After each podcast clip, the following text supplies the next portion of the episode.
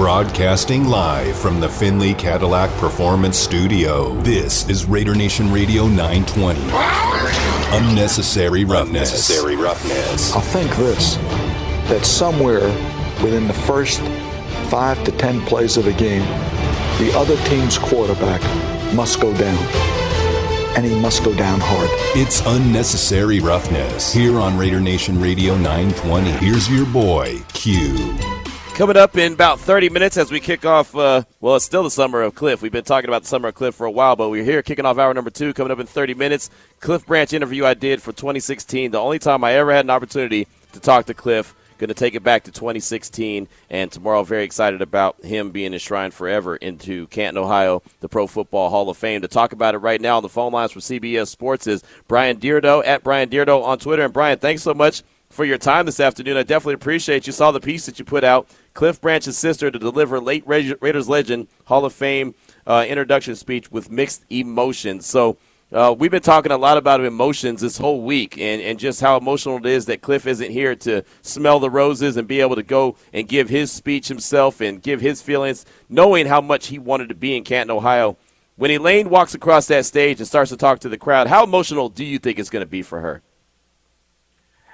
Well, hey guys, thanks for having me on the show. And yeah, to your to your question, I think um, yeah, I think it's very emotional for her, and that's kind of what I was getting out of her her interview. Um, you know, yesterday when I spoke to her, and I actually spoke to her a couple of years prior after Cliff failed to make the Centennial class, which, as you know, I'm sure they expanded that class to 20 members to try to get some of those players from the past who may have slipped, you know, slipped through the cracks in, in, in, in prior decades more of a chance to make the Hall of Fame. And and she started to cry, you know, back then when we spoke about Cliff and him not making it. So I certainly think it's going to be emotional whenever she really talks about her brother, as you would understand. Mm-hmm. She's emotional. Um, so yeah, and I think it's pretty cool that that in years past, um, presenters recently uh, had their messages pre-recorded.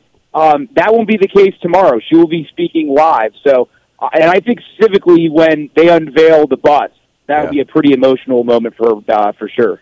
Yeah, I agree 100%. I think the whole family is going to feel the emotions. And, and, like I mentioned, I only got one opportunity to talk to him, and that was in 2016. And uh, he was, you know, talking about it then. But, Brian, why do you think that it took so long and it takes so long for some of these guys? I mean, he's been eligible. He was eligible since 91. You know, and the Snake, he had been eligible for 27 years before he got in. Why do you think it takes so long for some of these guys to get in?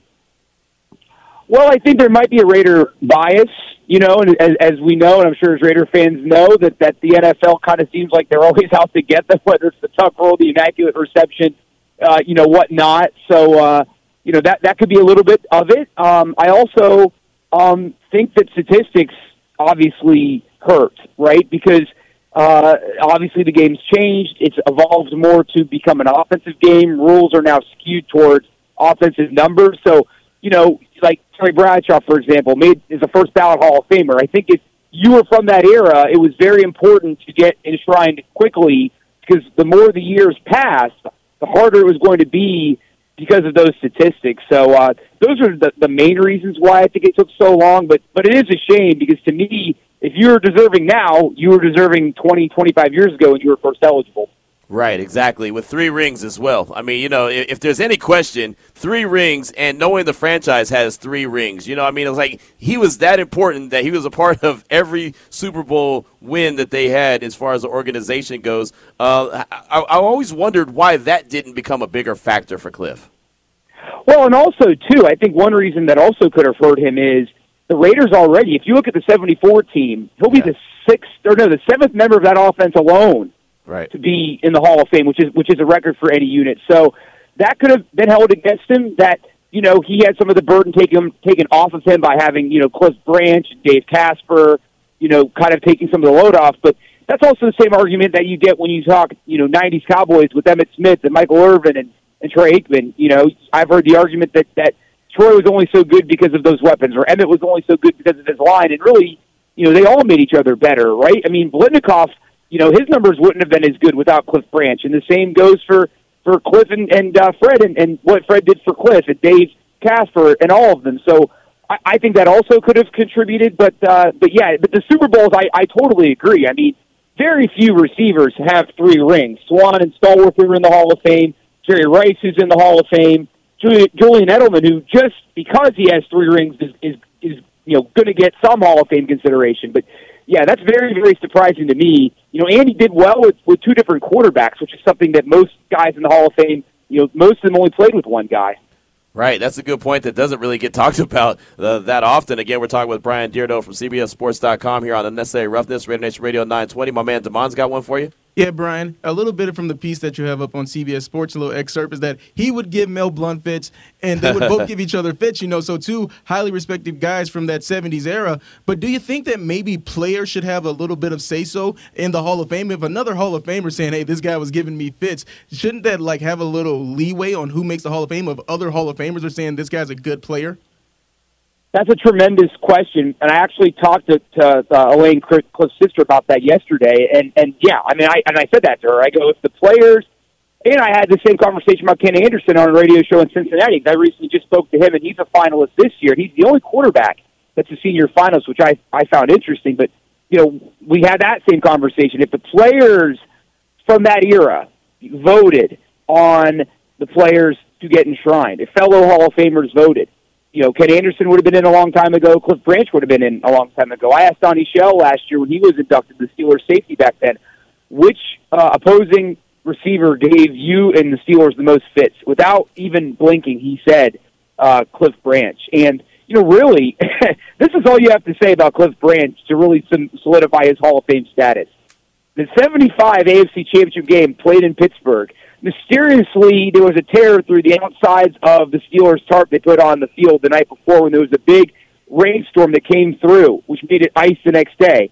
Conveniently for the Steelers, the outsides of the hash marks were frozen, which hindered Cliff Branch's ability to make big plays down the field.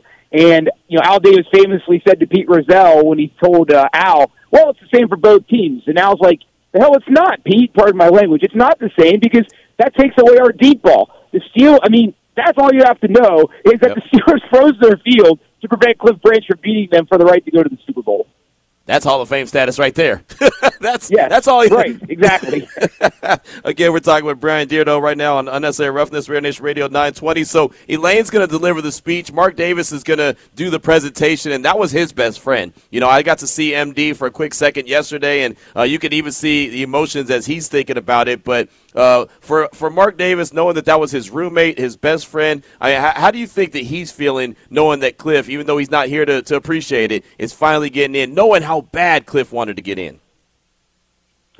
Yeah, exactly. You know, and, and I think that uh, for Raider Nation in general, I think everybody's really kind of wrapping their arms around this, even though you know it's been. I mean, I full disclosure, I was born his final season, so I I don't even you know I wasn't alive to really watch his career. So right. you know, and, and yeah, I mean, you could see the emotion on on Mr. Davis when he when he was interviewed on TV last night about it. So I'm sure for him it'll be really emotional, and I think for him that the fact that Cliff's not here, I think you know for him obviously is sad, but it also might make him a, give it more energy, right? To to bring more life to it not just a player that's not here. We're going to celebrate him. I mean, Elaine told me yesterday, and this these are the quotes. Unfortunately, you guys know sometimes in good interviews you can't release everything, right? Right. But I, right. She said they are they have rolled out the silver and black carpet for their family in their hotel. There is Cliff Branch stuff everywhere, and when Elaine got into her hotel room, there was a picture of her and Cliff on her dresser. She said she felt like she was at home. So I think for sure Mark Davis is making sure that this is a special moment for her family and for Raider Nation that's made the trip to Kansas. You know, it's funny you mentioned that we had Mike Haynes on yesterday on the show. Obviously, he's a Hall of Famer as well, Cliff's teammate. But uh, he said that he took a picture. It was him, Mark Davis, and Cliff Branch, and Cliff Branch was in the middle. And the picture was so large that it was almost like he was he was man size. Like it was it was a full like a full body picture almost. That's how big it was. Almost like every picture in the hotel they're staying at is all on the walls. It's all Cliff Branch. Now that's that's dedication right there. Yeah, and as Elaine said when we spoke, you know, the Raiders know how to do it. You know, they, they know how to put on to, to honor. And I love the fact I love franchises that that honor their history. The Steelers have their Hall of Honor. Uh, the Raiders, obviously, uh, I don't think they have one actually, but I do think that they do a great job celebrating their players. I know when Ken Stabler made the Hall of Fame, John Madden came out and, and gave just a great emotional speech during, I think, prior to a game.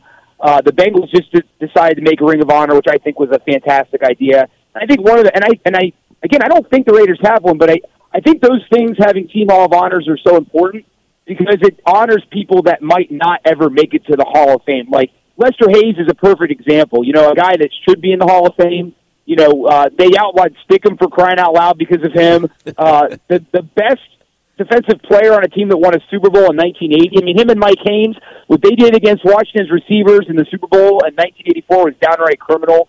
Uh, so yeah, I think it's great that the Raiders do a great job w- with their alumni, and uh, it'd be nice if every franchise could, mimic what they and other teams do. Yeah, and they have a nice wall uh, dedicated to their alumni at Allegiant Stadium as well. You know, so they yeah they're doing a lot of good things for the alumni, and everyone that we talk to, that especially that's played for other teams, says other teams don't do this. You know, they don't they don't do it like the Raiders. I mean, the Raiders really truly believe once a Raider, always a Raider, and they treat them just like that. So uh, that's a good point that you bring up right there. And I wanted to ask you this as we close things out. Uh, in your piece, uh, Elaine was said that uh, you know that she felt like Cliff and Al and John Madden were all going to be sitting on the front row watching, you know, watching the whole ceremony. They might invite some others, but it's going to be those three guys, thick as thieves, really. Could you imagine that conversation if all three were actually going to be here tomorrow in Canton to to soak that in? What that conversation between those three guys would be like? Oh my goodness, I can't even imagine it. I can't even imagine it. And and and you know, I actually kidded with her because full disclosure, I grew up a, a Steelers fan. Now I'm a little more, you know, I, I'm not biased. I try not to be, but I I kidded with her. I said, you know, I wouldn't imagine if that that L.C. Greenwood's going to crash the party. Chuck Noll might crash the party. You know, some other some other guys, Steelers from that era, since they had such great battles back then. Because I think there was such a mutual respect for each other, and they made each other better. And and that rivalry and that time in the NFL was so important to the game. I think that's the golden era of the NFL, if we're being honest. But uh, but yeah, I, I certainly think their their their presence will be felt. I know if they were both alive and, and Cliff was here as well, it, it, that would just truly be a uh, a memorable, memorable moment and a picture in time that would be cherished by Raider Nation. But that being said, I'm sure they're going to watch it somewhere together. They're going to enjoy it and they might let a couple of rivals in to, to celebrate as well because I, I, think that there was mutual respect all the way around. I agree with that 100%. I, I really do. Two storied franchises, obviously, with uh, plenty of Hall of Famers in Canton, Ohio right now to celebrate. And uh, both franchises have more that are on the way. So, uh, Brian, great stuff. Again, your piece, Cliff Branch's sister, to deliver late Raiders legends Hall of Fame introduction speech with mixed emotions on CBSSports.com. Really good stuff. Brian, thanks for your time today, my man. I appreciate you, and we'll catch up with you soon. Yeah, my pleasure, guys. Anytime. Have a great weekend and enjoy the ceremony. Will do. Thank you so much, Brian. Appreciate you. Good stuff. Again, man, go check out that piece on CBSSports.com. He had an opportunity to talk to Cliff's sister yesterday. Think about that. She walked across the stage. I don't know if, if it was seen on TV or not, but she lit the Al Davis Memorial torch last night, uh, and it was cool because it was it's on the press box side. So I was able to just look down at it while it was going on and just take a picture of it and uh, just to see it lit the whole game long. It just, I mean, it, it was felt like you were just at a home game. You know, it felt like you were uh, almost back in Oakland, right? Because it was actually the torch torch. It wasn't the one that they have at Allegiant where it's just you know it lights up. It was the torch torch. So I was like, man, this is pretty awesome. And so to have her be able to do that with the rest of the family, and I know the Branch family is really going to be uh, celebrated. They've been celebrated ever since we all found out that Cliff was going in. But this week, everyone has been celebrating the, the Branch family in a major way, including us here on Raider Nation Radio 920. So many thanks to Brian for giving us some time talking about his piece and like I said, coming up at 3:30, the conversation that I had with Cliff Branch from 2016. Again, listen to him. Don't listen to me. I wasn't very impressive, but he was. So it's it's definitely worth to listen. That'll come up at uh, like I said, at 3:30. Coming up next, uh, got some thoughts from Josh McDaniels. He met with us earlier today on the Zoom call. I want you to hear what he had to say about the offensive line. There's about three questions back to back to back to start things off, all offensive line related. We'll hear that next. This is Raider Nation Radio 920. What does it mean to be a Raider? What to you? What does it mean to be a Raider? Man, being a Raider is not just being a football player. It's not about the just the jersey or just the just the helmet. It's about a lifestyle. It's about it's about loyalty. It's about doing whatever you have to do to help your brothers, to help your family. That's what it's all about. It's never putting yourself above the shield. That's what being a Raider is all about. Welcome back to Unnecessary Roughness. Unnecessary Roughness. Here on Raider Nation Radio 920. Here's your boy Q. Coming up in 10 minutes, you'll hear from Cliff Branch. My interview that I had, the only interview I ever did with Cliff Branch from 2016, and I'm just happy that I keep every interview I do, except for that one. that one interview with Mike Golic Jr., I definitely destroyed that one immediately because that was the worst. That's a story for another day. I'm sure I've told it already, but it's a story for another day. We don't have time for me to get into that interview and how bad that was. That was uh, in Houston, Texas, at the Super Bowl. Matter of fact, uh, it was just a bad day and bad morning for a bad interview. So yeah, we definitely destroyed that. But every other interview I do, definitely keep it. So we'll hear from Cliff coming up uh, at 3:30. And I'll say this: I love saying 3:30. I, you know what, being here since Wednesday or whatever, I got here Wednesday morning. I think 6 a.m. Being here and spending as much time as I've spent here really, really gets me to appreciate the West Coast. Because I'll tell you what, man, it is 6:30 here almost right now, and it, yeah, it's just it's man, I love being on the West Coast where games end early. You know, when when you get off the radio, it's not seven o'clock or eight o'clock like it's going to be here tonight. It's going to be it's only five. I mean, it's just I really do love the West Coast, man. So yeah, glad they only got a couple more days to be here and be on my way back to Las Vegas. But one guy who's already back in Las Vegas is head coach Josh McDaniels. They flew out last night, and uh, he met with the media earlier this morning. And I want to just I separated these three questions because they were all about the Raiders' offensive line, and we all know we've talked about it in great detail that they need to step their game up and they've got to be able to find a starting five, uh, solidify that role so Derek Carr and, and all the offensive weapons could have an opportunity to thrive. And they weren't too bad last night. There was there was moments where it's like, yeah, that needs to get cleaned up. But there was other moments where I thought they did pretty good. And Brandon Parker at the left tackle position was was tough for him. But, you know, as Nick Shook pointed out earlier in the first hour, if he was great at everything, he would be a starter somewhere and not a swing tackle. So uh, there's that. So here's Josh McDaniels, Vinny Bonsignore, Vic Tafur, Tashan Reed, all asking questions about the offensive line from earlier today.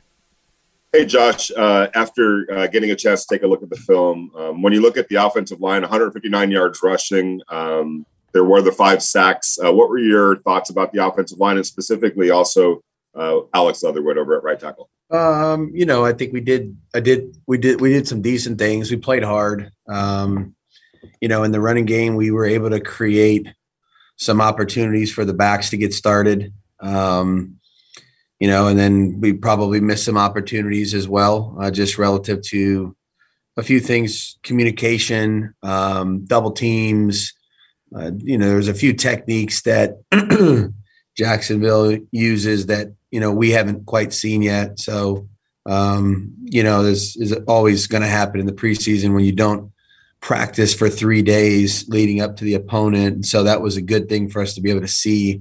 You know, somebody else plays a different technique on the line, and now it, it creates another uh, type of communication and an adjustment. So uh, we will be able to coach off of that today, which will be good. Um, you know, we just there's a few things in the in the protection where we're we're just a just a hair late relative to uh, making an adjustment on some type of a, a game or um, stunt that that they used. Um, they did a good job uh, in some of those things. So uh, again, a lot of different people working with a lot of different people, and there were different reasons why we we gave up a few pressures and, and sacks. And um, again, we'll have an opportunity to coach off of that today. Um, specifically to Alex, I thought he uh, you know, he does what he always does: comes in there and competes, tries to do his job the right way, um, and he's just put his head down and try to get better. And you know, the snaps he was in there yesterday, I thought he did the same thing. Hey Josh, just to follow up on on Brandon Parker, what were your thoughts on the way he played? And do you think the move to the left side was a part of the problem last night? Um, you know, some you know, a lot of guys have to play multiple positions, so um, you know that can't be part of the problem. So you know, we have to be able to uh, you know, a lot of guys played multiple spots last night. Um, you know, because you have to have depth at the game somehow, some way. Um, there were a few things, obviously, that Brandon can do can do better. Uh, there were also some things where there was some things we were trying to uh, do offensively where we didn't execute them very well. Uh, that didn't have anything to do with Brandon. So uh, a lot of things go into uh, pass protection, as I've said before if you want to be good in pass protection, you got to do a lot of things right. Uh, it's not just one man's responsibility. You know, the timing of the play, where the quarterback's, you know, if he's stepping up in the pocket, if the back's supposed to be, you know, helping or chipping on the edge, you know, the, all there's a lot of things that are coordinated to go into a good pass protection unit. Um, certainly after our first game, we're not where we want to or need to be. And that's why we'll work hard today on the film to correct that. Hey, Josh, kind of a, a follow up question stemming from that. Um, obviously, Brandon, you know, he's, he's played a lot of right tackle in practice. When a guy plays another position in the game, does that sort of change how you evaluate him, or are you still are you more so looking at kind of the core fundamentals of how he's just playing as a, as a lineman overall? Both. Um, like I said, there's there's a lot of times where our guys have had to play multiple positions, and so that's just the nature of football. And um, you know, we had two or three guys yesterday play three spots. So um, you know, you you you evaluate what they do. Um, the more things they can do across the line, the more value they provide to your team, and um, you have to have, like I said, you can't go to the game and there's not a backup for every guy on the offensive line. So he, somebody's going to have to be ready to play multiple spots, and that somebody may be somebody who's starting, you know. And if something happens and there's an injury, you may have to flop somebody or, or what have you. But uh, in order to find the the right group that's going to be able to do that, you know, you're going to need to uh, see people play multiple spots, and, and that's what we've tried to do since we started practicing. There you go, Josh McDaniels talking exclusively about the offensive line. You heard three different questions right there from Vinny Bonsignore, Vic Tafur, and also Tashan Reed. And I love those answers. I really do, especially, you know, that can't be part of the problem. And, you know, sometimes you may have to flop a guy who's even a starter. A guy who's solid in his spot might have to go and slide to another spot because an injury popped up. Or, you know, just I feel like what he's saying without exactly coming out and saying it in these exact words are this is this team is preparing for every scenario right? You know when people always say, uh, you know, expect prepare for the worst but expect the best, or you know, expect for the west or expect the best and prepare for the worst, whatever it is. I don't know. It's like they're preparing for the worst and and hoping that they don't have to use it, but they're making sure that if something comes up like that, it's not an oh blank moment. Like, oh, what do we do now? Like, oh, okay, that guy just got banged up, or that's not, you know, that's not that guy's not doing a good job at this this certain position. Don't worry, we can slide this guy. This is how we can make an adjustment. And that goes back to what we've heard about Josh McDaniels not making just adjustments week to week or half to half. Sometimes play to play, you know, drive to drive. He's able to make adjustments. If that is what you start to expect and start to see from this team, I feel like the only direction you can go is up. I really do. If you're prepared, and I say this, and Damon, you know, 100%. When I mean, I always like to dumb it down to something that I know and I feel like I'm pretty good at, which is this radio if you're 100% prepared and maybe even over prepared, you can't fail. right? I mean, even when you don't do 100% the way you want to and be great, like you want to be great every day, it's still not bad because you're so prepared. I feel like he's making sure that this team is over prepared. So just in case all hell hits the, the, the wall, he could be okay. Everything could be okay, and they can still function where they don't come out of a game and say, well, what happened? Oh, well, you know, the left tackle went down, and this guy had to slide in and fill in for him. So that's why they no, that's not an excuse. Like you said, that can't be the problem. The problem is, you know, just didn't do a good job, and it's not just on the offensive lineman. I, and I, I like that he took that pressure off them too. It's not just on them; it's also on the quarterback. It's also on the running back. It's also on did the wide receiver run the right route. Like everyone plays a part in doing their job and doing it correctly. I thought that was good stuff, and that's why I wanted to separate that little chunk from Josh McDaniels just to focus in 100% solely on the offense. Let's go out to the phone lines real quick 702 365 9200. Let's talk to our guy, Raider Mac. Welcome to the show. What's on your mind, brother? Hey, what's up, man? Hey, it's going to be a great, great night. Uh, everything was good. Um, as far as the um, Cliff Branch and the introduction, uh, that's going to be really great, man. I can't wait to with to to see that. And I agree with you, man. Living on the East Coast or uh, them games is ridiculous. Now the worst place to go to is Hawaii because if you go there, you you, you got to get up at six o'clock just to watch the nine o'clock game. But, but anyway, you're in Hawaii, brother. hey, hey, here's a segment I usually have: is good and the bad and the ugly for for for for the Raiders game. Each game, I, I write down this, and the good the good was we did not have no offsides, no no self inflicted wound penalties. That's yep. what I love. There was nobody jumping off sides on their own. I can holding is going to be part of the game. So you Right. ain't you got that. That's it. The the the bad was was the um was the left tackle uh Parker. I mean, it wasn't that he was bad. It was just that they put him on an island, and I think they sh- they it, I I don't know why they put him on an island like that. And I think he's going to get better. And and the the actually the uh, special teams. I, I'm worried about the special teams. I know nobody mentioned that, but the special teams. That only reason why they brought that kickoff that that punt return back was because because of a holding. Right. But Yep. uh, I, the special team coach from Green Bay that we brought in, Q, I don't think I I think hey, Green Bay had the worst in the last twenty years, and you can go look it up. The worst um, punt return team. So hopefully we'll we'll find it'll get better. And for Raider Nation, don't get. I, I think uh, they tweeted on Parker. I mean, it was horrible, horrible the things people were saying. But they said that about Leatherwood. They said that about um, Kolton Miller. So uh, just relax. There's only one game. Give the guy a break. Just like um, our head coach said, he all of it wasn't on him. See, people are just looking for for to to pile on on, on the guy. Just give him a chance, and we'll see. And I told everybody about Leatherwood last year. Give him a chance, and you saw he played well. And I, I'll leave you with that, Q. Hey, great, great call, man. Thank you so much for that. I appreciate you. Yeah, I mean, special teams, that is one area of, of concern because that, you know, looked like it was a punt return touchdown, you know, and uh, it, it would have been if it hadn't been for that holding penalty, like you said. And, and look, I mean, the special teams coach comes from Denver, Tom McMahon, but his assistant comes from Green Bay. And Green Bay now has Rich Bisaccia there for a reason because their special teams unit was so bad that they lost, lost a playoff game. And Tom McMahon had his struggles in Denver, and anyone in Denver was, you know, fine when he left. But to his credit, he did really well with two other good kickers in Pat McAfee and Adam Vinatieri when they were in Indianapolis. So, uh, I mean, he's got a track record of doing well, but he's also had a track record of things not going so well when he was in Denver. So, uh, just like you said, got to give him an opportunity. You know, it was one day at the office. I thought one of AJ Cole's punts was a little not like AJ Cole like, so I, I kind of took notice of that as well. But uh, again, one preseason game, you know, you of course we critique it, we talk about it, you know, what was good, what was bad, what was ugly, like you said,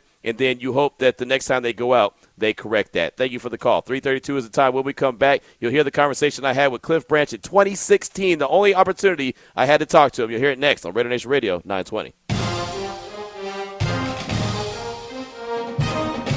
And now, thanks to Subaru of Las Vegas, let's go back to Canton, Ohio for more unnecessary roughness with your boy Q.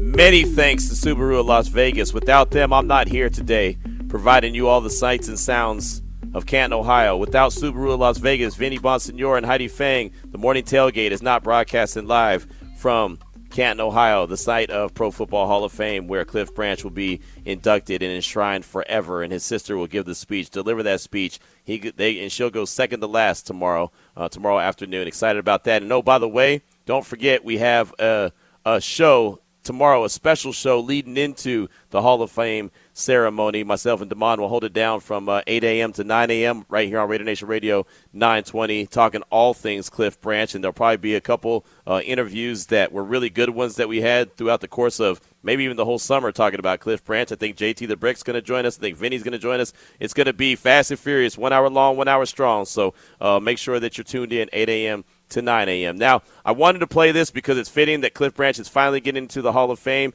It was way overdue. He should have been here to smell the roses himself. He passed away uh, on the day of uh, Hall of Fame enshrinement.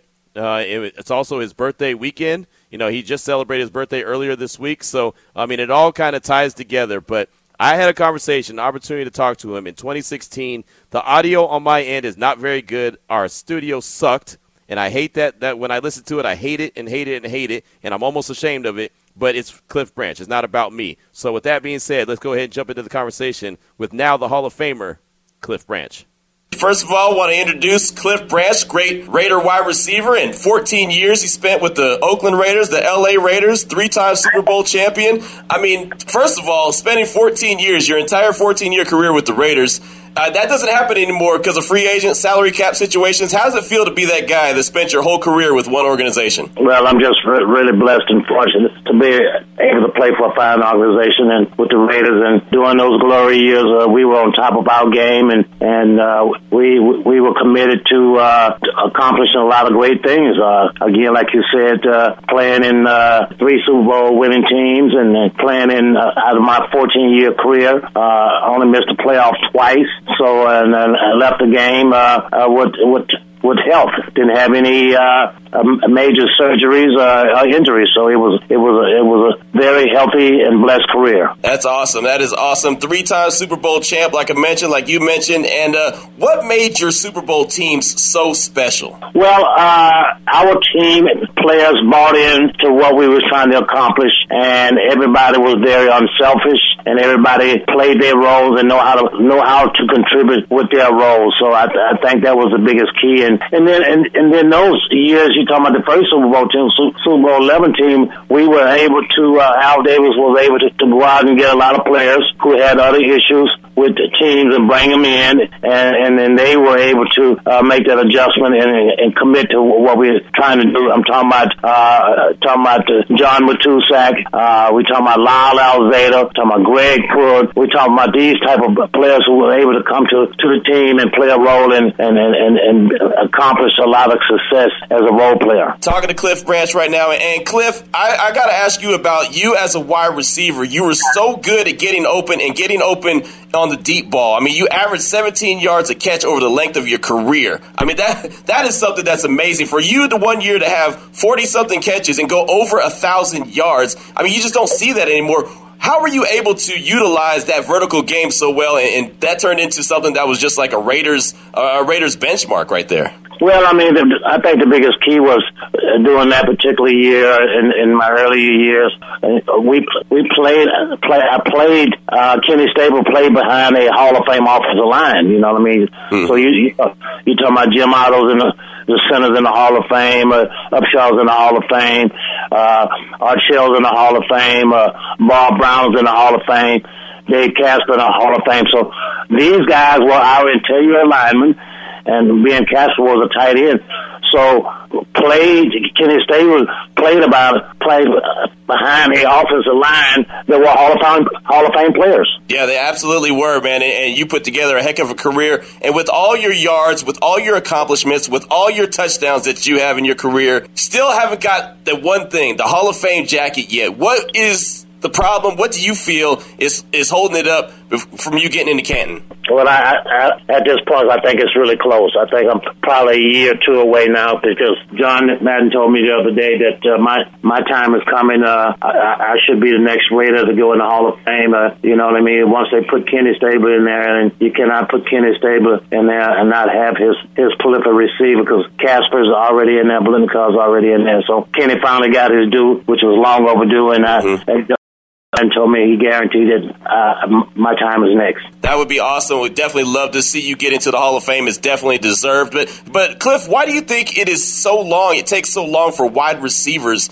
in general just to get into the Hall of Fame. Well, uh, you know, uh, all the all the playmakers uh, that you you've had in the national football that deserve, and so that's that's one position that's that's uh, names come up a lot, and there's a lot of uh, competition for induction of the Hall of Fame and wide receiver come up a lot. So you don't, you can't, when, the, all these names come up, you can't, it's, it's a lot, it's a log jam there, and so you can't put one or two or three at Hall, uh, Hall of Fame uh, wide receivers in there one, so they have to, they, they spread over time. So that's a position that, uh, always will always have an inductee pretty much every year. So it's just a log jam. Okay, and, and, like I said, definitely rooting for you. Can't wait till you do get in and get that jacket. It's well deserved. As like I mentioned, 14 years you play in the league. That means 14 years you played for Al Davis.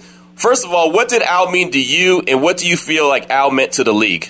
Well, I mean, Al Davis' uh, credentials, uh, credit, credit goes a long way, man. You you think of all the things that he accomplished. I mean, he he he was a very innovative man. He was a pioneer in every aspects of the game for us. Uh, you know, uh, hiring the first minority coach, uh, and, and then uh, the two of them, you know, uh, first um, Mexican coach, first black coach. So he, and then being a commissioner of the AFL, uh, being a head coach, being coach of the year in that. Uh, uh, his his accomplishments is just a long list of things, and and he was a true football man. So he he, lived it, he loved it, and and he worked his ass off to be successful. So uh, there's a, there's not enough words you can say about Mr. Davis. Now, the question I had about about Al and the NFL in general is, I feel like because he was the guy he was, and he was able to see things that other people weren't seeing, they there was a lot of backlash as well towards Al, and the kind of the NFL kind of like tried to shy away from him. Am I correct in feeling that way? Well, you you got to think about it. Al Davis is only only owner to take on the NFL in a lawsuit, and you know you don't find that very happening, and and, and to to win a lawsuit against the NFL. So uh, you're talking about uh, you know when you take it on the NFL. I mean, you, you I mean you're going against your other peers' uh, ownership. So because they're all in partners together, and so Al took them on and then and then beat them, and so a lot of a lot of the ownerships uh, didn't didn't like the fact that he sued his former partners and stuff like that and took them on and stuff like that. So you know, even you see Bob Kraft, you know, all the stuff he's gone through, and he, he he's mentioned uh, taking on the NFL, but he didn't. Right. You know, so uh, Mr. Davis, uh, you know, he he was probably disliked and, and, and because of that that particular event and, again, man, t- talking Al, talking the things that he did. Uh, you mentioned, you know, hiring Tom Flores, hiring Art Shell. He also had uh, hired Amy Trask. Uh, we had her on the other day. I mean, they they came up with the Rooney Rule, but I, in my heart, feel like it should be the Al Davis Rule now. Yeah, well, there's a lot of rules that should, should be the Al Davis, but I agree, agree with you totally. Okay, Cliff. Now, looking at this this uh, Raiders team that is out there right now, you know, you look at the roster, and, and, you being a wide receiver, you look at a guy, Amari Cooper, who was drafted last season. Uh, you look what he did in his first year, pretty good. He ended the year injured, but still had a really good season for a rookie. Uh, what do you what do you see when you look at this current Raiders roster, and do you feel like they're moving in the right direction? Oh well, yeah. Uh, Reggie McKenzie has done a wonderful job with this with the salary cap and the money they've had to spend. They went out and did some great things, and uh, with free agency, uh, uh, a cornerback, uh, uh, offensive lineman, uh, the, the, the guy from the Seattle defensive end linebacker. So they have really spent money wisely the last couple of years and, and and had a phenomenal draft. And then and then and and, and finally they, they finally got it right as, as, as a head coach bringing in Jack Jack Del Rio, who who is a home hometown hero, a Hayward, California guy, USC guy. So and and he's he's built a culture now last year of having guys to believe in, knowing they got to work their tails off and and and and, and get it right on the on the football field with a lot of work. So th- those areas uh, with Reggie McKenzie and his free agency moves and, and, and stuff like that, and and then bringing Jack Del Rio. So that's that's two key important elements. Now you played for the Oakland Raiders, you played for the LA Raiders. Do you think that they're going to stay the Oakland Raiders? Do you think they're going to be the Vegas Raiders? I mean, where do you think they go from here? Man, it's, it's all about Mark Davis wants to get a stadium for the Raiders. Uh, everybody has a brand new stadium except the Raiders and the Chargers now, and and they're the last two teams are trying to commit to get a stadium, and and and you know it would be nice if the Raiders can stay in Oakland, but uh, Oakland just don't have the funds, and and they can't even offer they can't even offer Mark Davis a penny, one one penny. So they they they can't even help him no kind of way. You need help when you're going out and trying to build a stadium with the city and stuff like that. So uh, the talk is Vegas is trying to get it done. So uh, it's it's in the future, and the future is real near. So we'll just hope and see what happens. That the Raiders can get a state of the art stadium. Well, I hope they do. I really would like to see them stay in Oakland. And uh, before I wrap this up, Cliff, I want to know: Am we gonna, are we going to be able to see you this year at a, a couple Raider games, a couple home games? Oh yeah, I'm always at the Raider game because I have, I had to work for in the suite for corporate sponsorship for the last ten years, so I'm always on board with the Raiders. I travel with the team, probably on four away games. I go to Kansas City, I go to San Diego, I'll go to Mexico City, and I'll, I'll go to Denver. So I'm always uh, at home for all Raider home games, and and I go on the road by four games. So that's awesome. That is awesome. Can't wait to see you. Uh, definitely will be at the Oakland Coliseum representing at least a few times this season. Uh, Cliff, I appreciate your time, man. I look forward to you making it into the Hall of Fame. And matter of fact, uh, we need to do this again. When you do make the Hall of Fame, I, I want to give you a call and, and, talk about what it feels like to be a Hall of Famer as well as a three times Super Bowl champion. If that's okay with you, that would be wonderful, man. Man, I just got to pause. I completely forgot. I told him I was going to call him back. I, uh, like I, I knew basically the whole gist of the whole interview without listening to it over. Forgot that I said at the end I was going to call him back. Man, that sucks. That was 2016. Oh, how times have changed, right? I mean, you start hearing some of the questions I'm asking the timeline. And by the way, I apologize for the terrible audio on my end. Not to mention it wasn't a very good interview on my part either. But uh, that's how we all grow and we get better at what we do.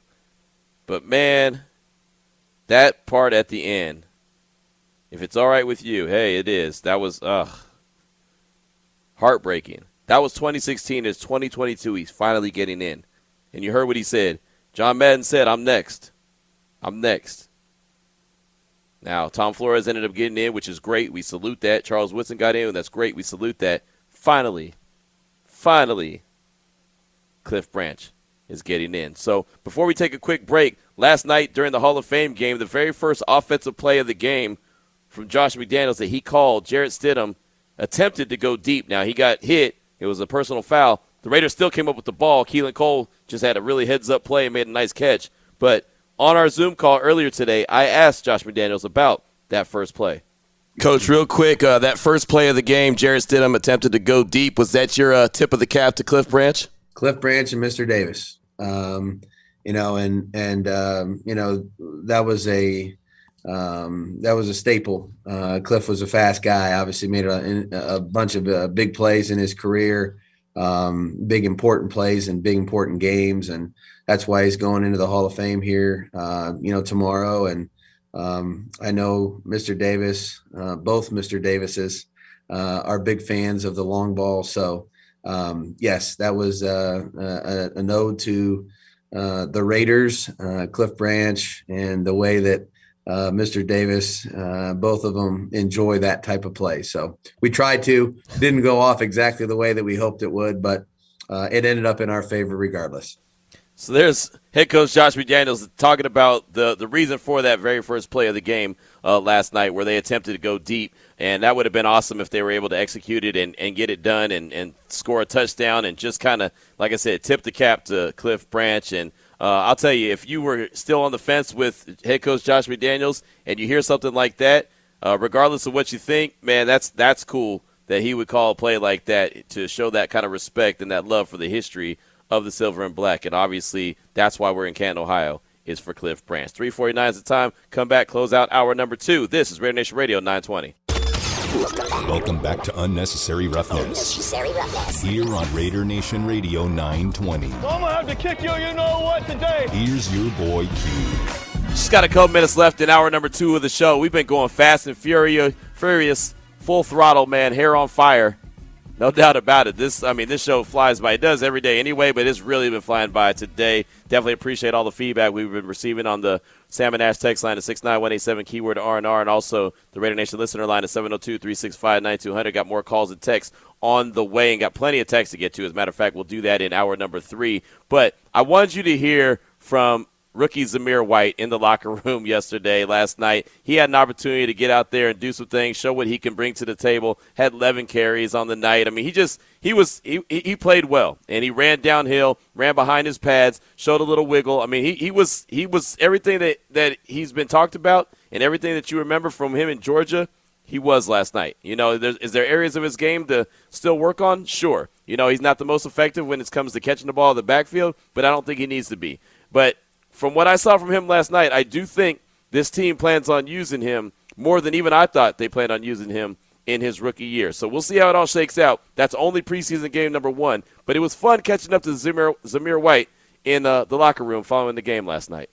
Um, I mean, it wasn't just you; it was kind of the whole running back room. Seemed like Oh, they had yeah. a big day. Uh, did, did you did you see some signs? You knew that was coming. Um, hey man, just grind and compete, man. That's all we do. So yes, sir. How did it feel uh, to truck that guy? uh, uh, great, man. Hey, man, just get physical, man. That's what I like to do. So yes, sir. And did, were the nerves going into it, even though it's preseason, but just first NFL experience? Oh yeah, yes, sir. Like um, like the whole whole game, I was like just trying to lock in and just be like on task with every single thing. So yes, sir. Yeah. How, how do you get into a zone like that? What, what, what's your keys to? Um, um, but just quietness and, and just peace, man. And- yeah, man, that's it. Really, like just lock in and just focus. So yes, sir. What are you expecting to see on, on film? I mean, uh, it's one thing to, to do it live, but you go back, are you, are you expecting to see see uh, good things on film too? I hope so. Hey, man, just go back to um Vegas and just compete some more. Yeah, man, that's about it, really. So, What, yes, sir. what does a game of football mean to you? Because you've just been smiling the whole time we've been talking to you. So we, you love the game and, and you're passionate about this. Man, listen, bro. Like, I really love the game. Um, since I was probably like six years old, like just going out there doing drills, but with the older guys. So like, yeah, like I love ball, man. That's, yes, sir. That's my life, really. Ball. Yeah, ball and horses, but that's what I do. Yeah, man, that's it. horses? Yes, sir. I got twelve horses back home. Yeah, man. For Yeah. you, what's that first moment like? You dream of playing pro football your whole life. First time you're in the huddle and your number gets called. Ah, blessed, man. Um, yeah, man, just blessed to be out there with this great team and just um grinding with them. So yes, sir. What did you think of uh, Ameer's touchdown celebration, the kick? It's getting some Oh, attention. it was crazy, man. That was hard. yes, sir. That was cool. yes. Another Georgia guy uh, was, was kind of the, the, the star on the other side. Yeah, side. yeah, uh, yeah, yeah. Travon Walker had Yes, a good game. You get to talk to him at all? You guys tight? What was that? Always, it, um, like the whole team, on like real close. Like we all like talk on the phone still, so like we all really locked in still. So yes, sir. We talk a lot. Yes, sir. Got a little bragging rights tonight. A little bit, you know. a little bit. There he goes. That's Raiders rookie Zamir White. And that dude, look, bro, look, bro.